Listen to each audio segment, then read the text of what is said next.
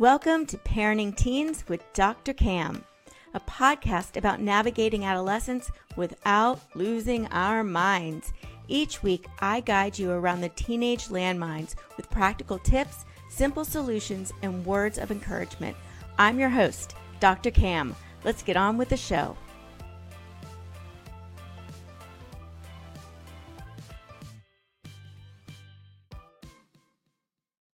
Hello, com parents, and yes, hello, com parents, and welcome back to another episode of Parenting Teens with Dr. Cam. I'm your host, Dr. Cam, and today I'm talking with Scott Jennings from Resilient Youth Australia. Scott has taught for over 30 years, primarily with students experiencing social, emotional, and behavioral problems. For the past three years, Scott has been the partnership manager for Resilient Youth Australia. And Resilient Youth Australia has conducted well-being surveys in schools and captured the responses of nearly 400,000 young people. Scott believes that people that being connected, protected, and respected is the key to developing resilience in, in young people. Welcome, Scott. I am so happy to have you here. My pleasure, Dr. Cam. Calling all the way from Australia. Love it. So, Scott, tell us and start first what inspired you to start focusing um, on teen mental health? Yeah, look, um, I've, um, as I said in the introduction, I've, I've had a, a long career um, teaching in um, mainly um, a behavioural unit, so kids with social, emotional, behavioural problems um, so high school kids.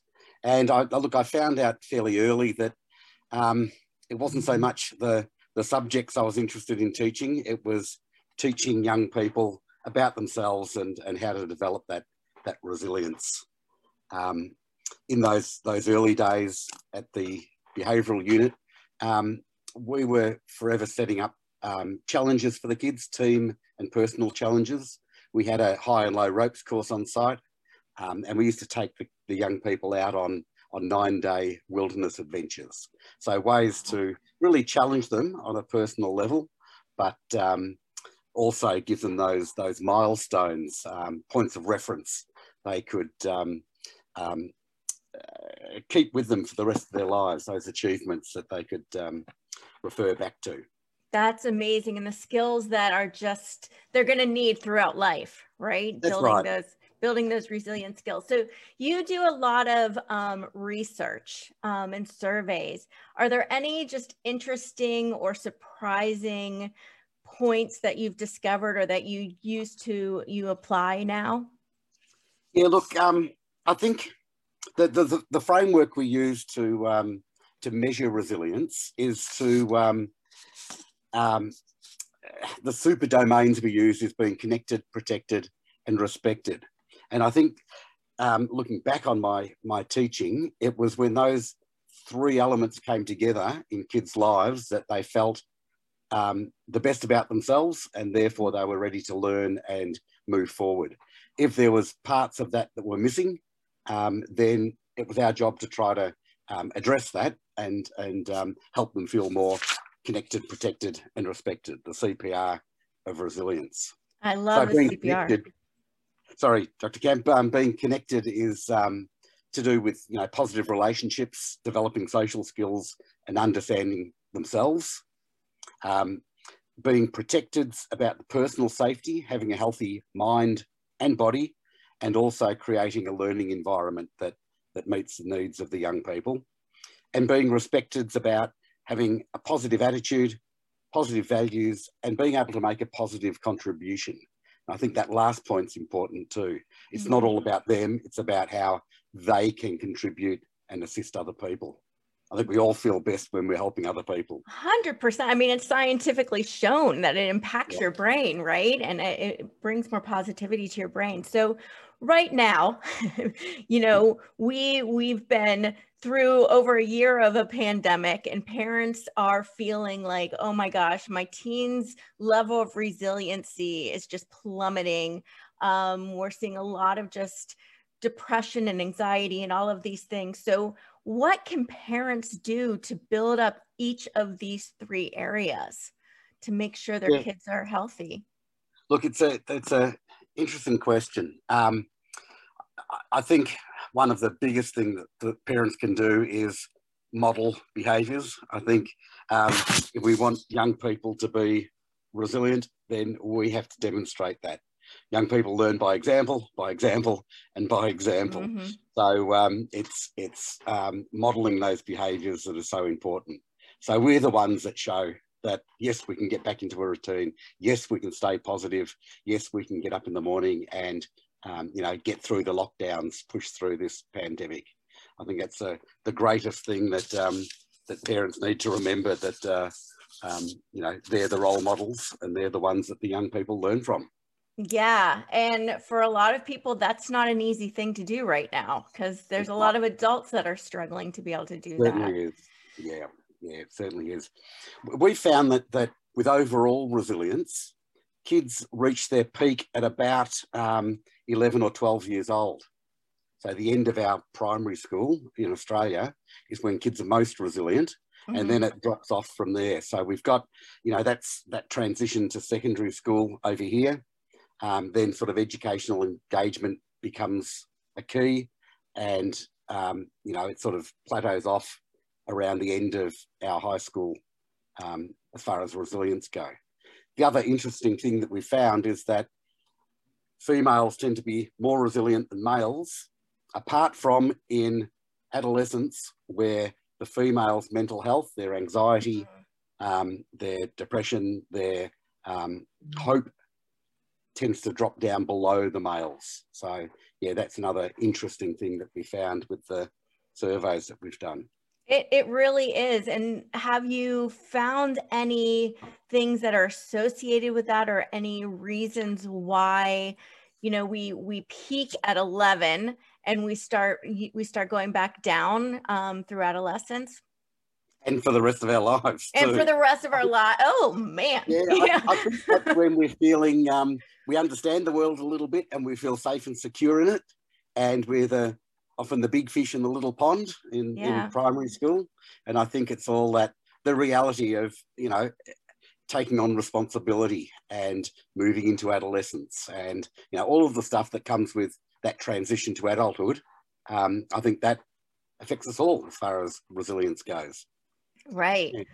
But it, it does you will be pleased to know, Dr. Cam, that that when you get to about 70, if you get to about 70, it starts going back up oh, again. So, something to look forward to. That's right. Yeah. So if we're if our resilience is actually going down and we need to model it for our teens, but from what you're saying, our resiliency is actually less than our teens. So please, Scott, tell us how do we model positive resiliency when we're obviously going down in it too. Yeah, that's the tough one, isn't it? You know, it's, it's a tough job being a parent. Um, I've got three um, adult children myself, and it's always easier working with other people's kids rather than your own, I find.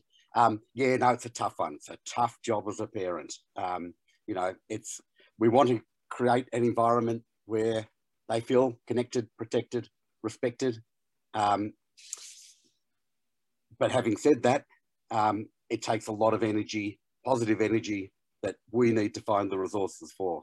So yeah. I think um, looking after ourselves and each other so that we can be the best possible version of ourselves, I think that's um, the way that we can model resilience, you know, so taking the time out to look after ourselves to show our young people that, you know, we're valuable, and we as a resource is the best resource for our for our young people. Yeah. Now you do a lot of work um, with kind of the connection in schools and parents and helping and helping teens, correct? What are right now, especially since kids have been home and parents have been a lot more responsible um, for their kids, you know, school and keeping them motivated and it's not been easy. I think most people I've talked to are like, I don't even know anymore. Like, our kids are so completely unmotivated, and we're really struggling to just get them on. Um, and now going back, some kids are going back. So it just keeps changing. So, how can parents best help their kids succeed in school, especially when they're at the point where they do not care anymore? Yeah, look, it, it is tough. And I think it's, it's realizing that the situation we're in feels like it's forever, mm-hmm. but it isn't. You know, there is light at the end of the tunnel. Um, things will return back to some sort of normal. Um, and in the meantime, it's just that, um, you know, propping ourselves up as much as we can, being as positive as we, as we can. Um, you know, I always, I always think that what young people learn at school um, is fairly small in the scheme of what they learn in life. So, uh, you know, what they're learning at the moment is probably going to help them in their building up their resilience down the track. Mm, such a good point. That, uh, and I actually heard too that a lot of colleges are asking kids now in their essays what they learned through the pandemic. So yeah. it was really like, what are you, what are you actually learning and what are you building? So in a way, it's something that parents and kids can do together is learn some of these skills, right? Yeah, that's right. Um, I've always thought of, of parenting as a bit like whitewater rafting. There's times where it's beautiful and serene and you know you can't get enough of it, the sun's out, and there's other times where you come around a corner and all you can do is hang on for dear life as you're going through rapids. Um, I think that's one of those times where if we can survive this, that's great. Um, the sun comes back out and it will be calm waters ahead. Um, yeah. At the moment, it might just be a case of holding on tight and making the most of it. And if it's anything like my whitewater rafting experience, you get thrown out of the boat too. you, you gotta swim for your life to get back. Yep, in. and it can be terrifying at times. But you look back on it and go, "Wow, that was fantastic." That was the best part of it. That's right. Yep. So, any other tips for parents on how to really build like what are some of the specific things we can model for our kids? You're saying you know be positive and things like that but are there any specific um, techniques or strategies or anything that we can model for our kids to help them and clearly us become more resilient? Yeah look i think um, i think the um, the resilience project who is a group out here i'm not too sure whether you've heard of them um, hugh van Cuylenburg um, has set it up with um, the fundamentals being GEM, gratitude, empathy, and mindfulness. Mm. And I mm. think those three components of um, modeling, you know, being grateful for what you've got. Um, yep, it's not great at the moment, but there's a lot worse off than than than us. Mm-hmm. Uh, so being grateful for the fact that we may have roofs over our heads, that um, you know we've got food to eat, all of those things, reminding ourselves each day um, maybe sitting around dinner with the, the young people and, you know, what's gone well for us today? What are we grateful for? Um, that empathy, being aware of how other people are traveling mm-hmm. um, and, and practicing that mindfulness. Um, it's a bit like shutting down all the computer screens each day so that you can you can refresh yourself and not be cluttered with everything that you're carrying around. I think those three things, gratitude, empathy, and mindfulness, if we can demonstrate them ourselves as well as show our young people what that's all about. I think that's a really good first step. That is that is a great idea. And just I love the idea of just saying what what are you grateful for today or what what did you appreciate today and even just finding one thing every day starts rewiring yes, your brain it, it does and it makes a difference and you feel you feel more positive. Yeah, it's amazing yeah. how that happens. So tell us about um, this this free. It's like sixty nine page book, which I read the whole thing because it's so many great tips in there. Tell us about that. Yeah, look, we've developed a um, 101 ways to grow resilience. Um, it's mainly um, we had it for schools and teachers in mind, but mm-hmm. there's a lot of things there that parents can use. Um, it's just practical things that are catalogued in the same way as our resilience survey. So mm-hmm. the CPR, connected, protected, and respected. They're just little things, low cost, no cost ideas that can be implemented to help build resilience. Yeah, there there was definitely um, I think you had just ways to show kindness with some of them too. um, and just conversations to have. So there was some some really cool things in there. So, yeah, so if um, I think you'll share the link with people. Um, that's a free will. a free ebook if people want to um, jump into our website and um, grab that. Um, we'd love to share it with people. Absolutely. I will I will keep that link out there so people can do that. In fact, I believe I put the link in right now so people could could see that in this. Um, so if people like want to find you, Scott, how did they find you? Look, I think um, probably either through the, the help desk at Resilient Youth Australia or directly Scott at resilientyouth.org. Right. Um, they've got specific questions. That's fantastic. Yeah. So, any parting tips or encouragement for parents with teens? Look, I think um, one of my favourite quotes over the years has been um, Theodore Roosevelt, who said that every child has inside him an aching void for excitement. And if we don't fill it with something that, that's exciting and interesting and good for them, they'll fill it with something that's exciting, interesting, and maybe not good not for them. Good. So um, I, I, like that. You know, that's what adolescence is about. It is it is finding things that is exciting and engaging, and uh, percent walk alongside our young people, um, finding that and doing those exciting things. Um, then I think that's the first great first step. I love that. And it's so, so true that we just need to walk beside them and understand. Thank you, Scott. I am so grateful you could join us today. This has been really insightful. My pleasure. Thanks, Dr. Cam. And thank you, parents, for taking time out of your busy day to spend with us. If you want to learn even more about how to connect with your teen and calm the drama, be sure to join me for the Parenting Teens Power Hour. I have an incredible lineup of experts lined up to share their best tips and secrets, and it's free. You can register at askdrcam.com slash power hour. I'll put that link in the show notes as well as the links for Scott's free book. Also, if you enjoyed the episode and all the amazing nuggets that Scott shared with us, please take a moment to rate and review. This helps other parents like you find the show, and feel free to share with a friend as well.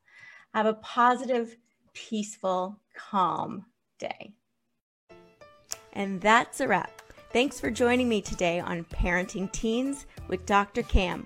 Make sure to visit my website, www.askdrcam.com where you can subscribe to the show in iTunes, Stitcher, or via RSS, so you'll never miss a show again. While you're at it, if you found value in this episode, I'd appreciate a rating on iTunes and hey, why not share it with a friend too? Be sure to tune in to my next episode. And remember, parenting teens may not be easy, but with my help, it can be a whole lot easier than this.